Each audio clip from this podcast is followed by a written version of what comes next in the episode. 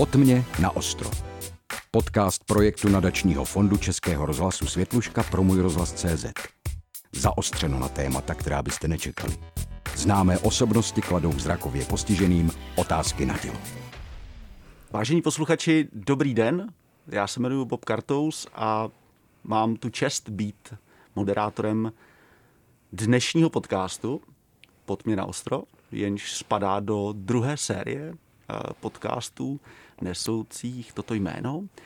A mám dva skvělé hosty. Prvním je Nikol Fričová a druhým je Zdeněk Rybák.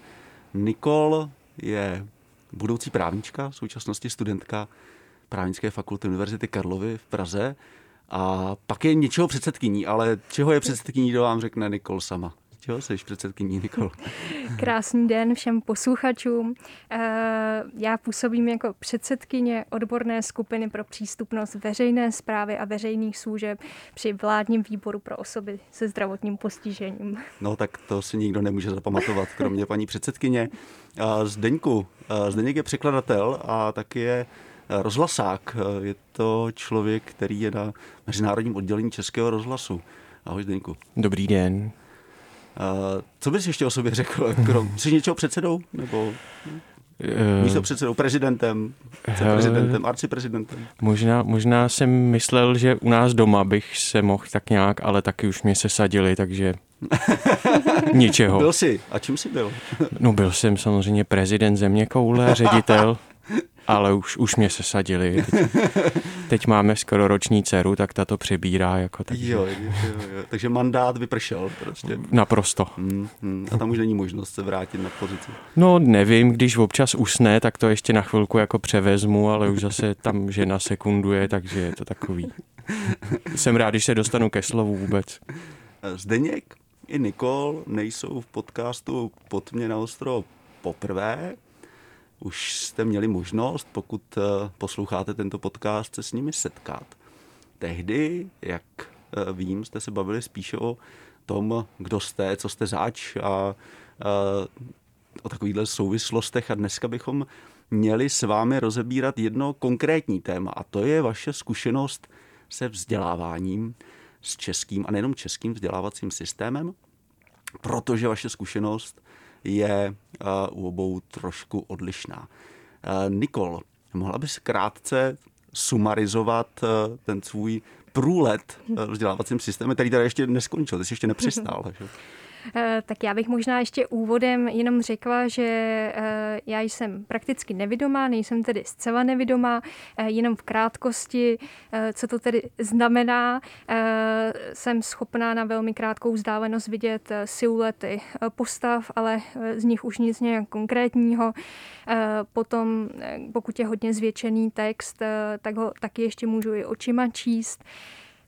A já vždycky to zvětšení připodobňuju eh, tak, že na obrazovce eh, počítače mám v jeden okamžik eh, jedno slovo, takže takové zvětšení používám. A jinak pokud čtu delší texty, tak používám hlasový výstup. A teď už tady k tvé otázce. Tak já jsem celý můj doposavadní eh, studijní život strávila eh, v integraci. Eh, dnes se tomu říká inkluze. Navštěvovala jsem běžnou základní školu, potom hm, jsem absolvovala čtyřleté gymnázium a v současné době dokončuju studium na právnické fakultě. Hmm, děkuji.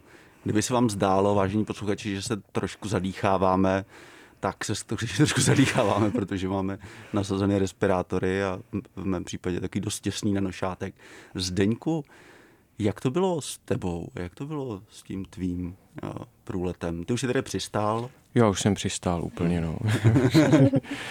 e, tak já se taky nějak druhově zařadím. Já jsem teda úplně nevědomý, to znamená, nikdy jsem nic neviděl a pravděpodobně už asi neuvidím. A od narození a chodil jsem, na rozdíl od Nikol, jsem chodil nejdřív do speciální uh, základní školy pro nevědomí na Hračanech. Tam jsem chodil do sedmé třídy, byl jsem tam na internátě, protože nepocházím z Prahy. A potom uh, v osmičce jsem přešel na šestiletý rakouský gymnázium, kam jsem teda už jako denně, denně dojížděl ze Zdic, kde bydlím, nebo kde jsem bydlel tehdy. Mhm. A možná by bylo dobré, kdyby si uh, sdělil, jaká byla pak návaznost uh, po tom, po tom gymnáziu.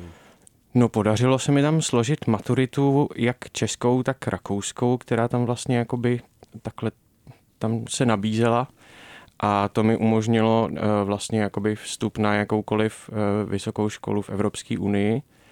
Takže jsem toho využil a šel jsem na překladatelství tlumočnictví do Vídně a tam, tam jsem strávil mnoho a mnoho času.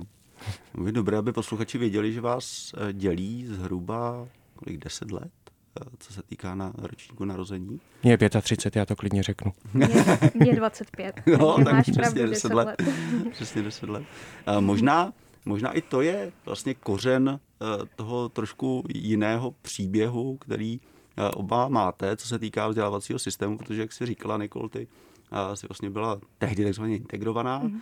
zatímco Zdeňku, ty si navštěvoval školu, která byla speciální, která si se zaměřovala na vzdělávání dětí se zrakovým postižením. Mm-hmm. Já bych se vás chtěl zeptat, respektive já bych vás chtěl konfrontovat trošku s tou vaší zkušeností. Já totiž vím, že vy samozřejmě stejně jako asi kdokoliv jiný máte nějaké hezké vzpomínky a odnesli jste si nějaké důležité užitečné zkušenosti a dovednosti z toho průletu vzdělávacím systémem, ale se odehrávalo tak trošku jinak. Nikol, jak to bylo, když si tedy byla takzvaně integrovaná ve škole? Jak to tehdy probíhalo? Eh, tak když vzpomenu třeba na eh, první ročník té základní školy, eh, tak musím říct, že to bylo takové trošku obtížné, protože moji učitelé, nebo teda respektive tenkrát jenom jedna paní učitelka, tak se nikdy předtím nesetkala se, s žákem se zrakovým postižením nebo i s jiným postižením. A tak to bylo takové hodně o tom vlastně nastavit si, co tedy ještě jsem schopna tím zrakem vnímat a co už ne, co je vlastně jiné oproti eh, dětem, které viděli úplně dobře. A já teda eh, jsem se učila psát eh, běžné písmo, protože musím říci, že si ani nedovedu představit, jestli by vůbec eh, tenkrát bylo na té základní škole možné učit se Braillovo písmo, hmm. ale tím, že, jak už jsem tedy řekla v úvodu, ještě nějaké ty zbytky zraku mám, tak to tenkrát bylo možné psát učit se hmm. psát normálně ale nepsala jsem do běžného sešitu jako moji spolužáci, ale eh, měla jsem eh, takové speciální tlusté linky, hodně široké, a, eh, abych, abych na ně viděla. A psala jsem jakoby fixem, takže ne třeba tuškou nebo takhle, jak začínají děti v prvním třídě. No a vzpomínám si třeba, že když jsme měli za domácí úkol psát eh, do písanky nějaká písmenka, tak teda mi to vždycky zabralo poměrně dost času, ale potom už vlastně všechny ty další ročníky byly poměrně v pohodě. Eh, eh, a jestli teda potom můžu přejít ke studiu na střední hmm. škole, tak tam jsem potom měla i asistentku pedagoga, která mi pomáhala eh, během hodin, jako je třeba matematika, chemie, mm-hmm. kdy nelze moc dobře verbálně okomentovat to, co učitel píše na tabuli, takže paní asistentka mi s tím pomáhala. Mm-hmm. No a jinak když bych to měla tak nějak celkově zhodnotit, tak samozřejmě pro mě to byla skvělá zkušenost eh, studovat eh, eh, vlastně s dětmi bez jakéhokoliv postižení, mm-hmm. ale mnohdy to právě bylo náročné z toho důvodu, že jsem musela jako často vysvětlovat, co ještě vidím, co už právě jako kvůli tomu handicapu dělat nemůžu,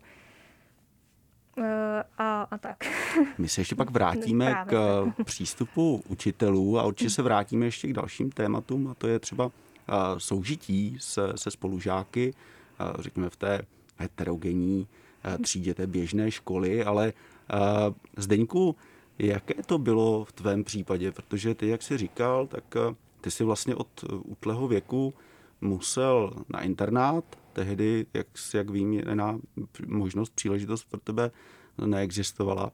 Takže ty jsi byl vlastně už od eh, mateřské školy v podstatě na, na internátu, je to tak? Je to tak, no, jakoby. Uh, myslím, že to někdy bývá třeba docela velký kritérium, proč se třeba rodiče rozhodnou, že, že to dítko radši dají jako v místě bydliště uh, do, do běžné školy, než aby právě muselo na internát. Moje mamka, myslím, asi spíš uvažovala v tom směru, že by se eventuálně přestěhovala do Prahy, aby, aby mě mohla jako každý den do té školy vozit, ale pak to nějak nevyšlo a zpětně jako nevnímám ten internát jako nějakou újmu nebo tak, spíš vlastně skoro naopak, že mm-hmm.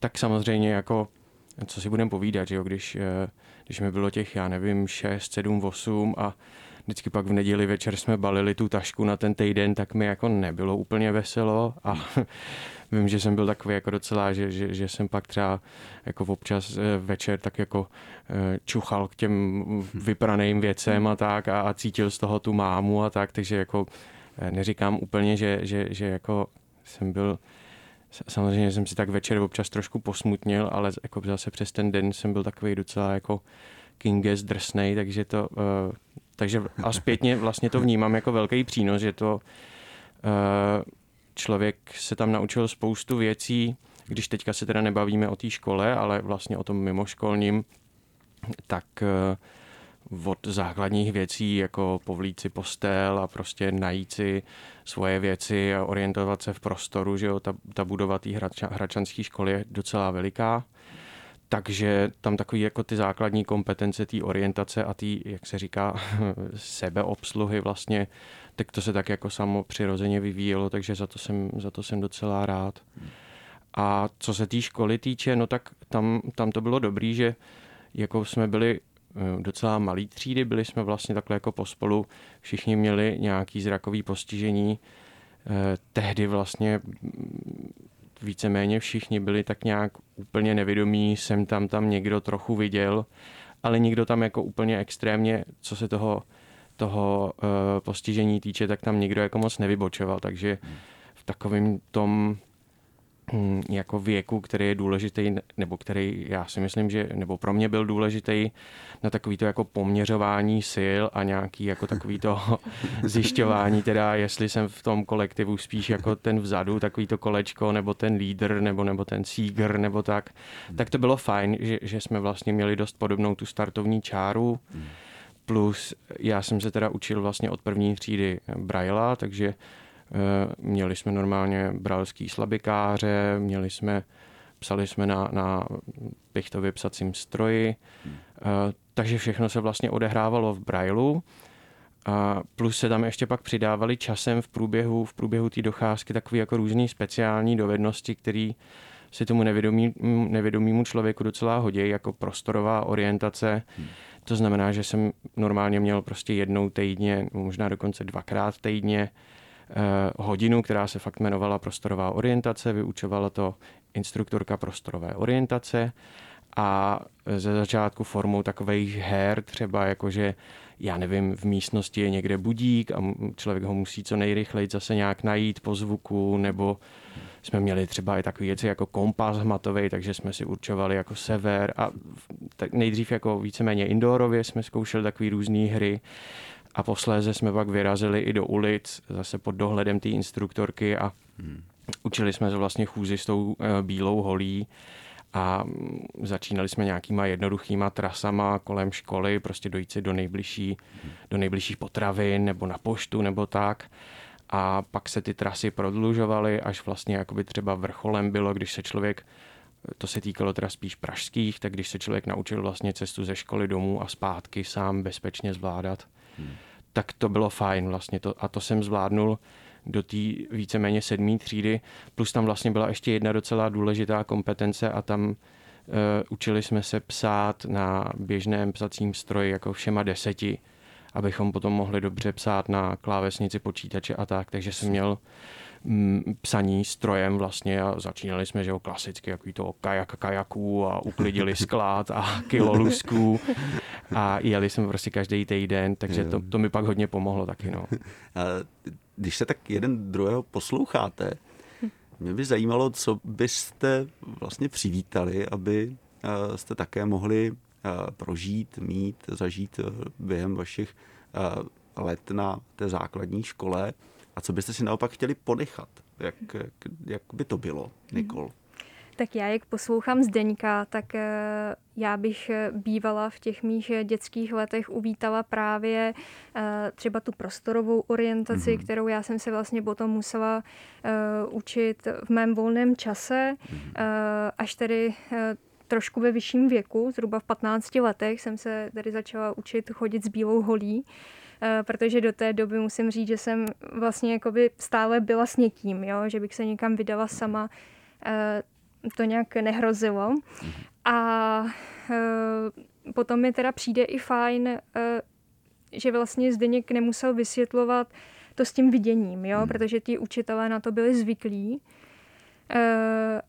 což eh, mě v průběhu toho studia eh, občas vadilo, protože eh, potom hlavně v těch vyšších ročnících, když na každý předmět jsme měli někoho jiného, tak na začátku školního roku říci, jakým způsobem budu potřebovat uspůsobit testy, když je budu chtít teda psát, že to bude muset být, buď to tedy elektronicky nebo ve hodně zvětšeném textu. Ehm, potom jsem se i často eh, setkávala s tím, ehm, nebo setkávala s tím, bylo pro mě třeba i nepříjemné, když ještě řeknu to, co během toho studia v té integraci bylo takové horší. Eh, když jsem třeba přišla od lékaře do hodiny později, eh, a to se mi teda stávalo potom hlavně na té střední škole na gymnáziu a třeba se náhle změnila učebna, eh, tak než jsem ji vůbec jako byla schopna najít a i vůbec jakoby vejít do té třídy, teď najít si své místo a eh, prostě ať se ty lidé snažili eh, na to mé zrakové postižení brát ohled, tak ne vždy se to dařilo tak, aby se jako člověk cítil úplně dobře. A co by si ponechala tedy z, toho své, z té své no, zkušenosti? Ponechala bych si to, že stále jsem přesvědčená o tom, že co se týče i takové té konkurence, třeba hmm. toho jakoby srovnání s běžnou společností, uh, takže proto je uh, integrace nebo v nynějším podání inkluze jako to ideální, uh, protože potom, když jsem třeba, když jsem nastoupila na vysokou školu, Eh, tak tam jsem to hodně poznala, eh, že vlastně z těch předešlých let toho studia eh, jsem nebyla zvyklá na nějaké úlevy, na nějaké třeba pomalejší tempo trošku, mm. že jsem vlastně vše musela stíhat s těmi mými spolužáky a na té vysoké škole musím říct, že jsem to hodně uvítala, mhm. protože vlastně jsem nepotřebovala Eh, nějak snižovat to tempo nebo eh, třeba i eh, nějaké úlevy. Vlastně právnickou fakultu jsem si vybrala i s tím ohledem, že ji budu moct studovat bez jakýchkoliv úlev. Často se setkávám s tím, že někteří lidé si myslí, aha, takže ty, ty to studuješ tak, že třeba jako nějaký zkoušky nemusíš vůbec dělat, nebo oni ti to dají zadarmo. tak to bych chtěla říci, že tak to tedy v mém případě neprobíhalo, že jsem vše dělala jako ostatní. Zdeňku, jak by to bylo u tebe, co se týká kladů a záporů, eh, které bys vypíchl a toho, co bys si chtěl ponechat, nebo co, hmm. co by, čím bys si to obohatil tedy hmm. v ruky? No já přemýšlím, tak eh, možná kdybych bejval chodil eh, do školy jako u nás v místě bydliště, tak bych pravděpodobně nebo možná měl jako víc kamarádů v těch zdicích, že jo? když tam jedu teďka za mámou vlastně, tak ty svoje vrstevníky moc neznám, že vlastně ve Zdicích žádný jako kamarády pořádně nemám. Hmm. To by se možná, to by možná bylo, bývalo jiný, ale měl jsem obrovskou výhodu, že jsem měl staršího, no mám staršího bráchu, skvělýho, který prostě hmm. uh, ty jeho kamarádi částečně a v určitém věku jako byli i moji kamarádi, takže takhle jsem to trošku doháněl. A s tím souvisí i druhá věc, že mm, možná mám trošku pocit, že Eh, na těch Hračanech člověk byl lehonce jako trošku izolovaný od takových těch eh, běžných témat, kterým asi jako zabývá svět, jo? Že, že hmm. tam prostě když, když to řeknu tak jako trošku expresivně, že za, za ty zdi té školy neproniklo úplně všechno, čím ten svět jako žije, nebo, nebo hmm. tak. Což třeba, když je člověku těch 9-10, tak to nemusí být až zase tak jako zlý, ale jak už je pak člověku víc, tak už bych chtěl jako poznávat víc. A tady zase teda sehrál velkou roli ten můj brácha starší, že on jako hodně čím zrovna on žil, tak to mi hodně o, o těch víkendech jako předával, nebo jenom tím, že se mnou o tom povídal, nebo že to prostě, já nevím, tak jestli prostě zrovna tehdy pařili Minecraft, nebo něco takového, nevím, jestli už tehdy byl. Mám dojem, že ne. Asi ne, že jo. tak já nevím, co se tehdy Shades of Doom, nebo něco takového tak eh, že Mario. Prostě, Mario, ještě.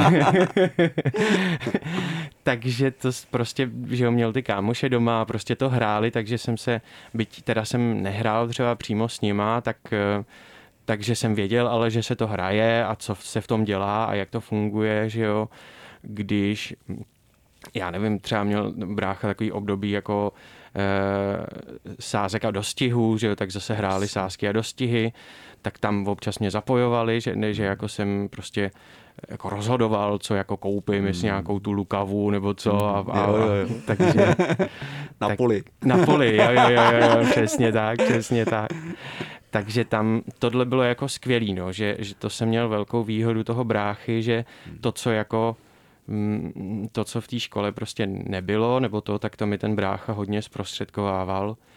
A na tom intru ještě taky bylo hodně jako důležitý nebo hodně zásadní, kdo zrovna jako hmm. vás měl jako ten vychovatel jo, v té skupině. Prostě když to, když to byl někdo takový, jako už, kdo tam byl dlouho a už tak nějak to měl dost na háku, hmm. tak prostě vrchol programu byla prostě nějaká vycházka na Petřín, že jo. Jo, jo. Což jako je fajn jednou, dvakrát, ale po 875. už to není nějaký zážitek. Ale i tady jsem měl zase štěstí, že, že jsem docela dlouhou dobu měl takový jako skvělý mladý, mladý vlastně kluky, teďka už vlastně oni byli mladší, že jo, tehdy než já jsem teď, který s hmm. náma dělali spoustu věcí, chodili s náma na koncerty, brali nás na hokej, hmm. Eh, brali nás na výstavy zajímavý, hmm. takže to bylo hodně jako, hodně záleželo na tom, koho člověk měl, no, takže mm, ale umím si představit, že někdo, kdo prostě neměl to štěstí jako já, ať už na ty sourozence nebo na ty vychovatele, tak mohl trpět určitou jako eh, nějakou právě touhletou odříznu, odříznutostí od toho běžného světa. No. To, hmm, to, hmm. to asi jo. Když se podíváte na ty vaše kolektivy, na to sociální prostředí, ve kterým jste Eh, se ocitali tehdy. A jste samozřejmě pak na té střední škole už eh, vlastně šli svým způsobem podobnou cestou, protože jak ty Zdeňku, tak ty Nikol jste studovali na mm, vlastně gymnáziu, a kde už jste se zapojovali do běžného hlavního eh, proudu, ale u tebe, Nikol, tak to bylo od počátku, u tebe, Zdeňku, tam je ta zkušenost vlastně odlišná od té mateřské a základní školy. Když to srovnáte s odstupem, jaká byla, jaké bylo to sociální prostředí, ve kterém jste se pohybovali, už to byli spolužáci nebo učitelé. Jak byste uh, to hodnotili, uh, Nikol? Mm-hmm. Uh, tak když to vezmu postupně, tak na té základní škole jsem už vnímala takový to, že je hmm. člověk jiný, jo? což eh, je další taková ta, právě ta nevýhoda, eh, kterou si myslím, že bych nepocitovala eh, na té hmm. speciální škole pro zrakově postižené. No a bylo to zapříčiněno tím, že jsem v té učebně měla speciální kamerovou lupu, hmm. takže už ty děti v té první třídě se jako na to chodili dívat a jako nemyslím si, že by to třeba vnímali nějak negativně, ale eh, na mě to v té době nepůsobilo zase tak dobře, jo? protože jakoby člověk byl takovým nežádaným středem pozornosti. Ehm, no, co se učitelů týče, tak eh, na prvním stupni eh, tam vlastně žádný zásadní problém nebyl, protože tím, že jsme měli jednu paní učitelku, tak už věděla, co a jak se mnou. A potom ten přechod na druhý stupeň, tak tam tím, že jsem tedy zůstala na té samé škole, mm.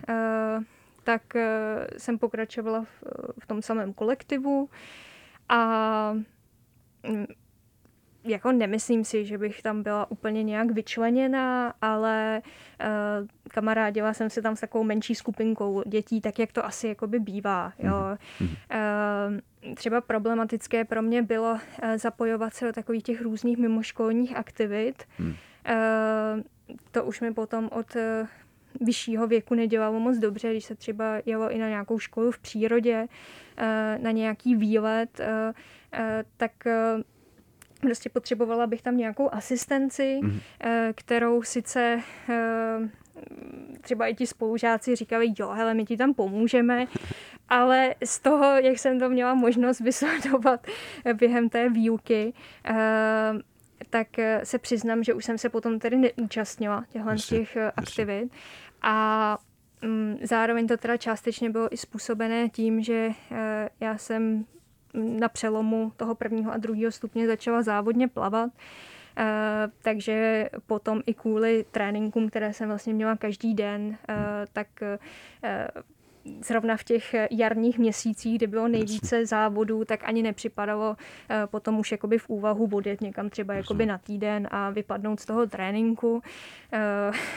No a pak teda byl přechod na tu střední školu, kde teda došlo u mě k ke změně i, i v tom prostředí, že tam už byli spolužáci jakoby z jiných eh, škol, eh, takže eh, z té mé třídy nás tam pokračovalo jenom pár z toho hmm. předchozího vzdělávání.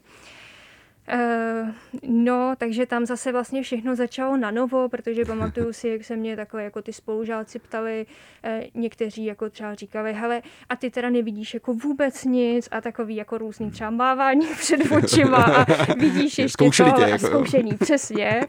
tak uh, mě potom jako třeba fascinovalo, že i přesto, že viděli, že se jakoby z velmi malé vzdálenosti na něco dívám, tak ke mně takhle po dvou letech přišla jedna spolužečka a říkala, říkala, hele, a ty teda vidíš jako úplnou tmu, jo, nebo tak, takže jako to bylo takové jako spíš úsměvné, ale uh, jako bylo tam právě taková ta vzájemná nedůvěra, jako a hele, a ty seš jinak jako normální, jako neřekl to nikdo nahlas, ale vlastně jsem to tak cítila. A uvěřovali to dlouho teda, jak Docela jako by jo.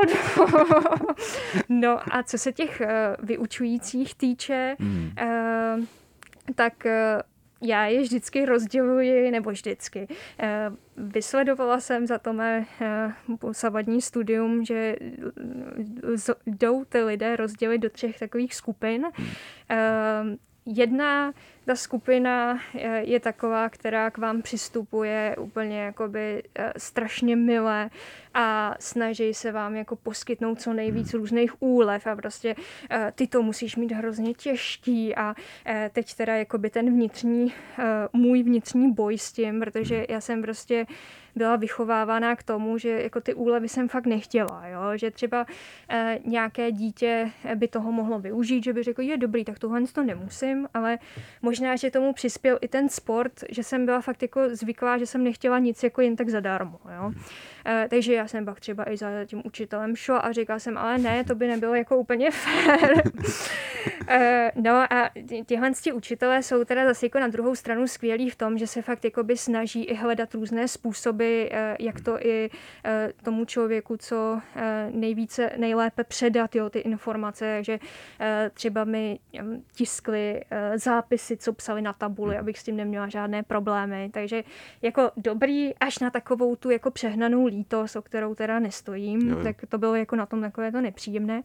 E, potom je skupina učitelů, e, která e, není zas tak hodně početná, ale je to vlastně jakoby úplně to nejlepší a to jsou ti, kteří vás berou za úplně normálního člověka, ale respektují jako ty potřeby. Jo? Takže uh, není to tak, že třeba uh, tady máš test vytištěný běžnou velikostí písma a piš, hmm ale že ho prostě přizpůsobí do té podoby, ale Jasně. nechtějí dát žádné úlevy. Ehm, a nedávají vám najevo to, že, že, že, že jsi prostě jiný hmm. a, a tak.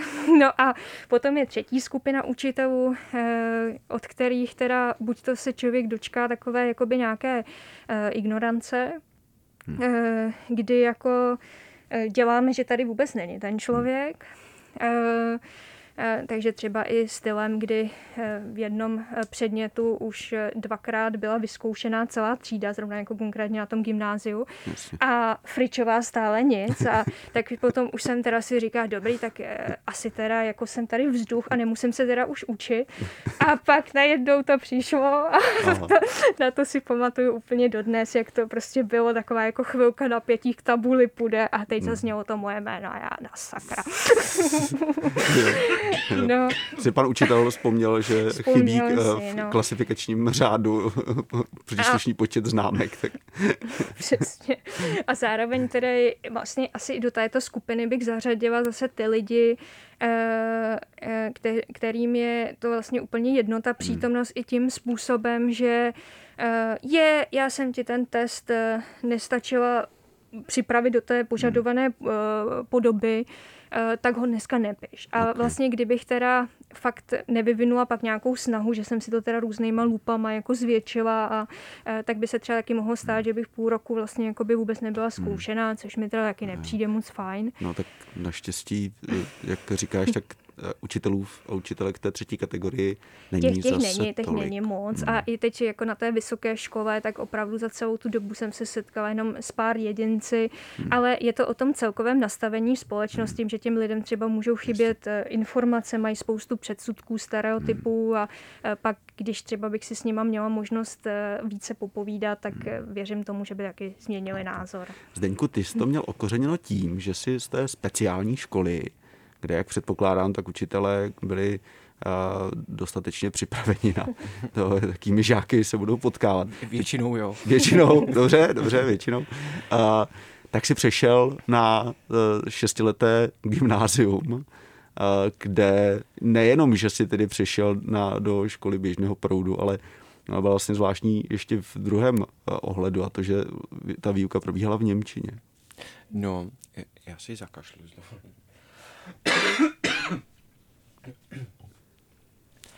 No, jako já musím říct, že pro mě ten přechod byl drsnej hmm.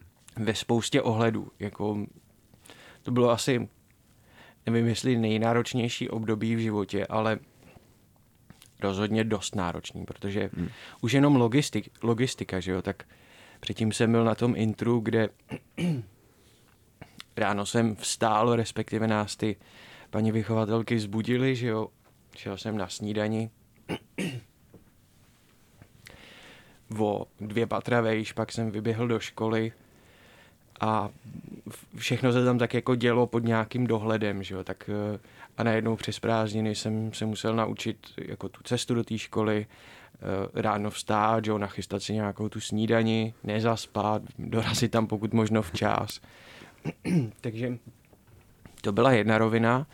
Druhá rovina, um, na, v té speciální škole byly třídy, kde bylo třeba maximálně 8, 9, 9 žáků a najednou jsem přišel do třídy, kde nás bylo 32. Takže samozřejmě třída mnohem větší, hlasů mnohem víc, lidí mnohem víc, takže jenom se v tom zorientovat, jenom ten kravál, jaký je tam vlastně jiný, že jo. Chtěl, chtěl jsem říct o přestávkách, ale když si tak vybavím některé hodiny, tak nejenom. a, a třetí rovina, no, eh, já jsem na těch hračanech, ne, že bych chtěl nějak machrovat, ale docela mi to tam šlo. Hmm. A um, to učivo jako bylo takový přizpůsobený, aby prostě si z toho pokud možno každý něco odnesl, to znamená i ti, kteří třeba prostě jakoby byli dobrý na jiné věci, ale ne na ty klasické běžné školní hmm. věci. Takže jsem tam se fakt občas nudil trochu. A mm, mýval jsem dost dobrý vysvědčení a pak jsem přišel na ten Gimple a z toho víceméně jako premianta jsem propad někam vlastně úplně nakonec, že jo, zatímco jsem byl zvyklý na těch hračany, že jsem spíš ten, který třeba pomáhal těm ostatním, nebo, nebo jako i nějak třeba dovysvětlovával věci po hodinách, nebo prostě čekal na ty ostatní a tak, tak najednou na tom Gimplu jsem to byl já, na koho se třeba čekalo, nebo kdo to ještě neměl, nebo nevěděl, neuměl prostě. Uh, takže to bylo docela takový jako drsný pro to ego v těch 14, že jo. Hmm. Uh, bejt vlastně takovejhle najednou jako nechci říct nejhorší, ale prostě bejt takovej jako uh, ten, ten slabý článek v tom, v tom řetězu to se přiznám, že mi ze začátku dávalo docela jako psychicky zabrat. A, ale spolužáci, eh, já když vlastně jakhle ten život si probírám, tak já, ty asi, já jsem asi šťastný člověk. to zmíníš dost často mimochodem. No, já právě se pozoruju, jakože vlastně to, je, to bych si měl takhle sám poslouchat častěji.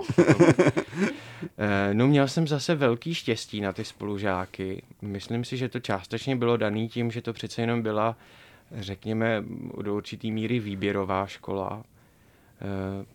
Když se dělají takové ty statistiky různých eh, škol a gymnázií, tak myslím, že docela dlouho byla někde na předních příčkách, jako z celorepublikového srovnání, Jasně. ale to jako nemusí o ničem vypovídat. Ale myslím, že jako to bylo docela, taky ta Němčina, že jo, která vlastně, hm, ono to bylo tak, že v těch eh, prvních dvou ročnících toho šestiletého gymnázia, v té osmičce, devítce, hmm. tak ještě většina předmětů byla v češtině a byla tam intenzivní, intenzivní výuka Němčiny. E, tuším, že jsme měli asi v tom prvním ročníku nějakých 10 hodin Němčiny týdně a v tom druhém potom asi 11, 12, hmm. kde už potom byly i jako e, takzvaný Fachsprachen, jakoby terminologie, že tam byla třeba názvosloví matematický, mm. názvosloví biologický, aby potom, když na nás nastoupí ty, jo, jo. ty profesoři rakouský, abychom jim vůbec rozuměli. A to já jsem měl docela výhodu zase, že v té Němčině tam je jako vždycky nějak šla, tak jako přirozeně. A byť tam často byly, byly Eh, spolužáci, kteří třeba měli jednoho z rodičů, že byl třeba Rakušan nebo Němka nebo tak, tak ale i spousta tam byla tak jako já, že jsme vlastně doma akorát můj, můj děda vlastně uměl německy a občas tak mhm. se mnou prohodil pár vět, ale nemluvilo se u nás německy, prostě učil jsem se to jako chodil jsem na hodiny normálně soukromí, čili jsem měl der z učebnici a tak. A, a z těchto těch lidí myslím, že docela jako mi to docela šlo, ta Němčina, takže tím jsem jako docela sbíral body. Hmm. Myslím, že jsem byl docela dobrý na humanitní věci, jako čeština, děják a takové věci. Byl jsem naprosto tupej na všechny přírodní vědy, to prostě... tak Ale tam to... zafungoval efekt eh, spolužáka Marka. Že? Přesně tak, přesně tak. Hned se k němu dostanu, to, to bylo to velký štěstí, že jak zmiňovala Nikol, že měla asistenta, hmm. tak já jsem neměl asistenta, ani vlastně teď nevím, jestli jsme se o nějakého pokoušeli, nebo jestli jsme to rovnou... Ono se to tak vyvinulo, a tehdy to legislativně možné bylo, jestli si vzpomínáš? No, já jsem tam šel 99. Hmm. jsem nastupoval na to gymnázium a nevím, možná nějaká, jako v tom Rakousku určitě jo, protože ty profesoři pak říkali, no tak eh, přece on má nárok tady na hmm. asistenta a na speciální hodiny navíc, že jo, a tak a e, vím, že ty Eh, češ, čeští kolegové a to hmm. český SPC na to koukalo dost jako aha, tak to jde možná u vás, ale tady ne. takže to bylo takový, takže, ale ono, já jsem jako vlastně hned první den, tak jsem si sednul do, do lavice s Markem, který byl e, takovej hrozně nadaný právě zase na všechny ty předměty, které mě vůbec nešly, jako na matiku, fyziku a tak. A byl takový jako už od, od toho věku, o kterém mluvím, opravdu vědec, jo, takový prostě mm, jako e, takový trošku Sheldon z velkého třesku, jo, prostě.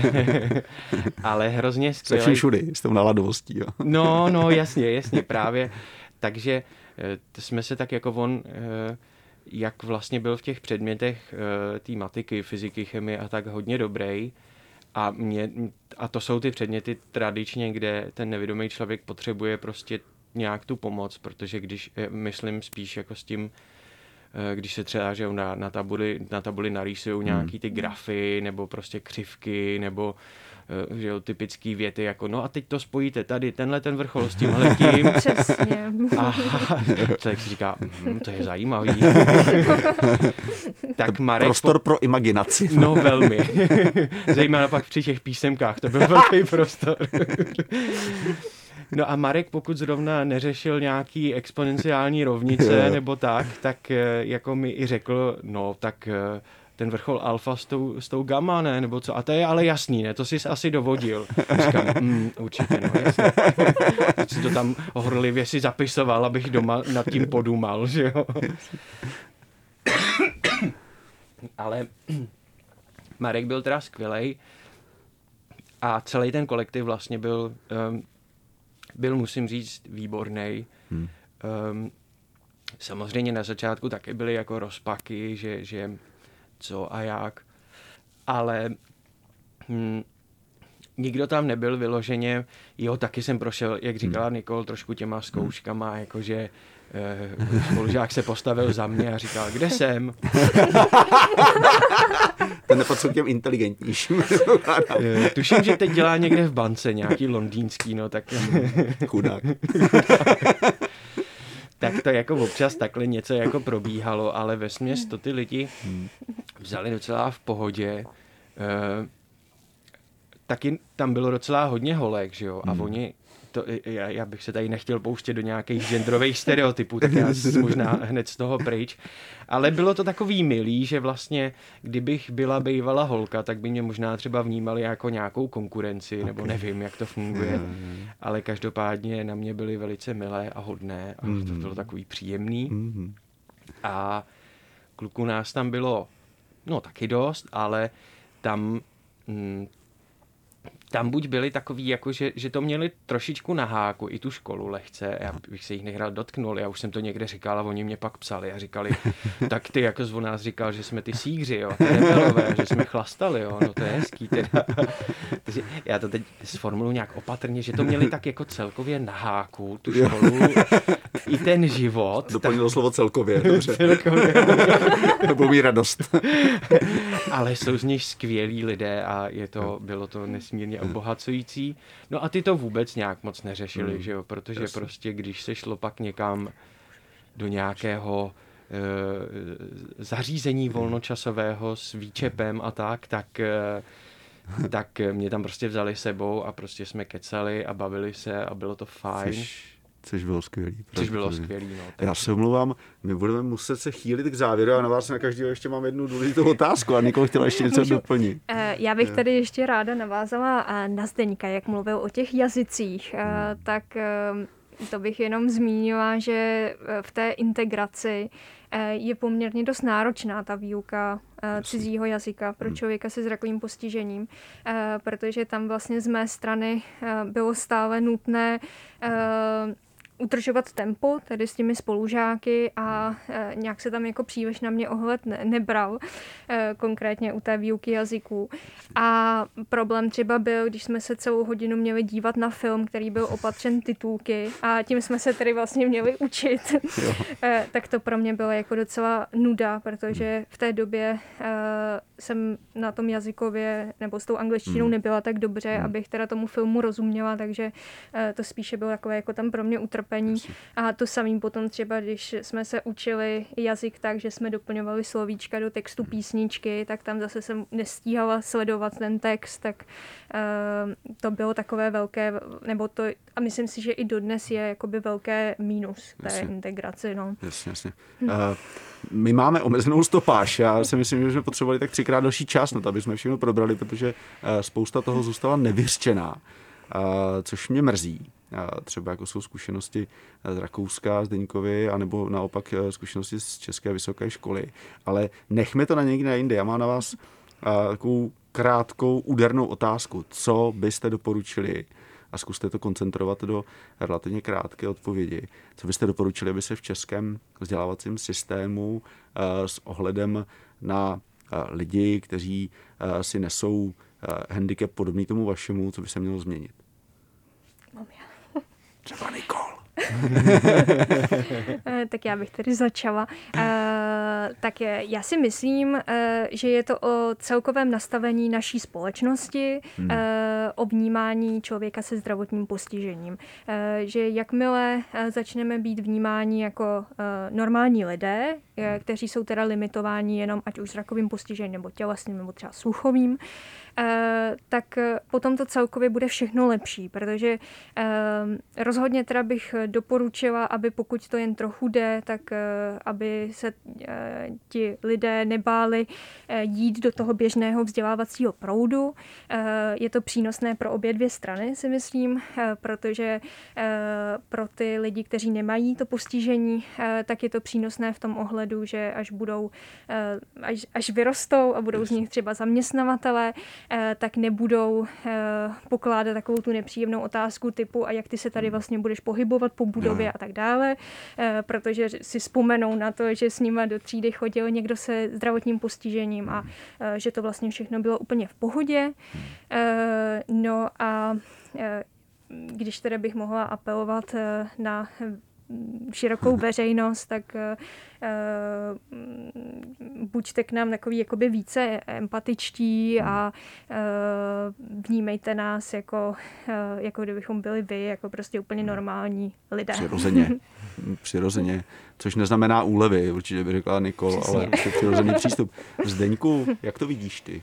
No, já s Nikol, s Nikol vlastně za, v zásadě souhlasím, jenom bych to třeba vlastně otočil i, i, i tím, tím druhým pohledem, že bych hmm. řekl, uh, nebojte se i toho speciálního vzdělávání. Takhle, tam by samozřejmě byl předpoklad, aby to speciální školství nebo to speciální vzdělávání bylo dobrý, že? Hmm. což je, je asi alfa omega.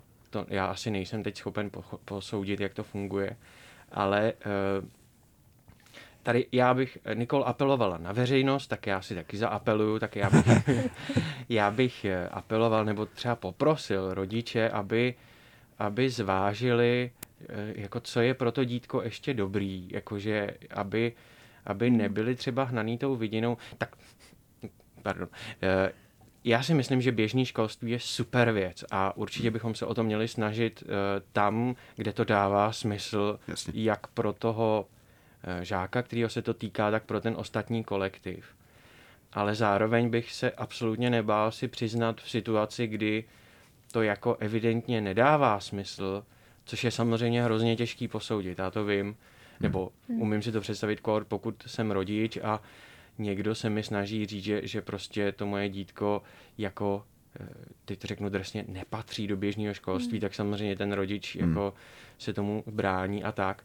Ale fakt si to pak poctivě jako rozebrat a zkusit to třeba a vidět, jak, jak to dítě se tam cítí a netlačit jako úplně na pilu, no, bych řekl, protože eh, jednak pro to dítě to může být hodně stresující, když vlastně tam absolutně nezapadne, že jo, hmm. a já, já budu zase mluvit drsně, jako je vidět, že je tam tak jako trpěný, když to řeknu, hmm. a ne, není, není tam prostě, hmm. není to upřímný, to kamarádství a to hmm. přijetí. Hmm. A a když to pak vlastně i ten zbytek toho kolektivu, že vlastně tomu dítěti se pak věnuje eh, absolutně neuměřená pozornost, že jo, na toho jednoho eh, se soustředí vlastně absolutně pozornost, která by se měla rozdělit nějak rovnoměrně, tak tam si myslím, že už jako by bylo fér si prostě říct, dobře, tak pojďme najít eh, jako kvalitní speciální školu, kde prostě hmm. tomu dítku, to, to, ten žák se bude mít líp třeba a, a všichni se to vlastně užijou víc a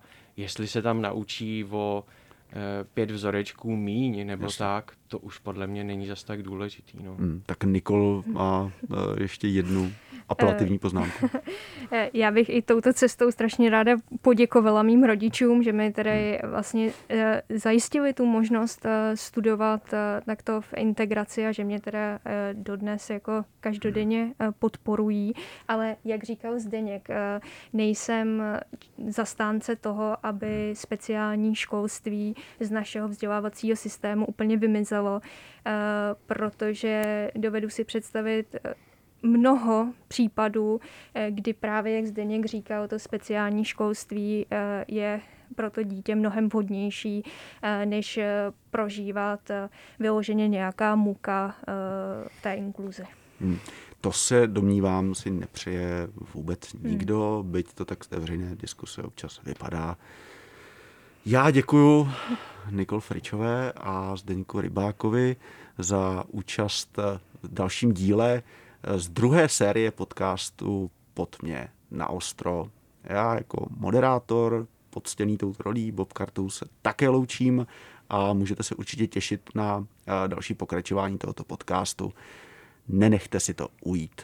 Tak děkuji Nikol, děkuji Zdeňku a doufám, že se, se uvidíme třeba u této příležitosti.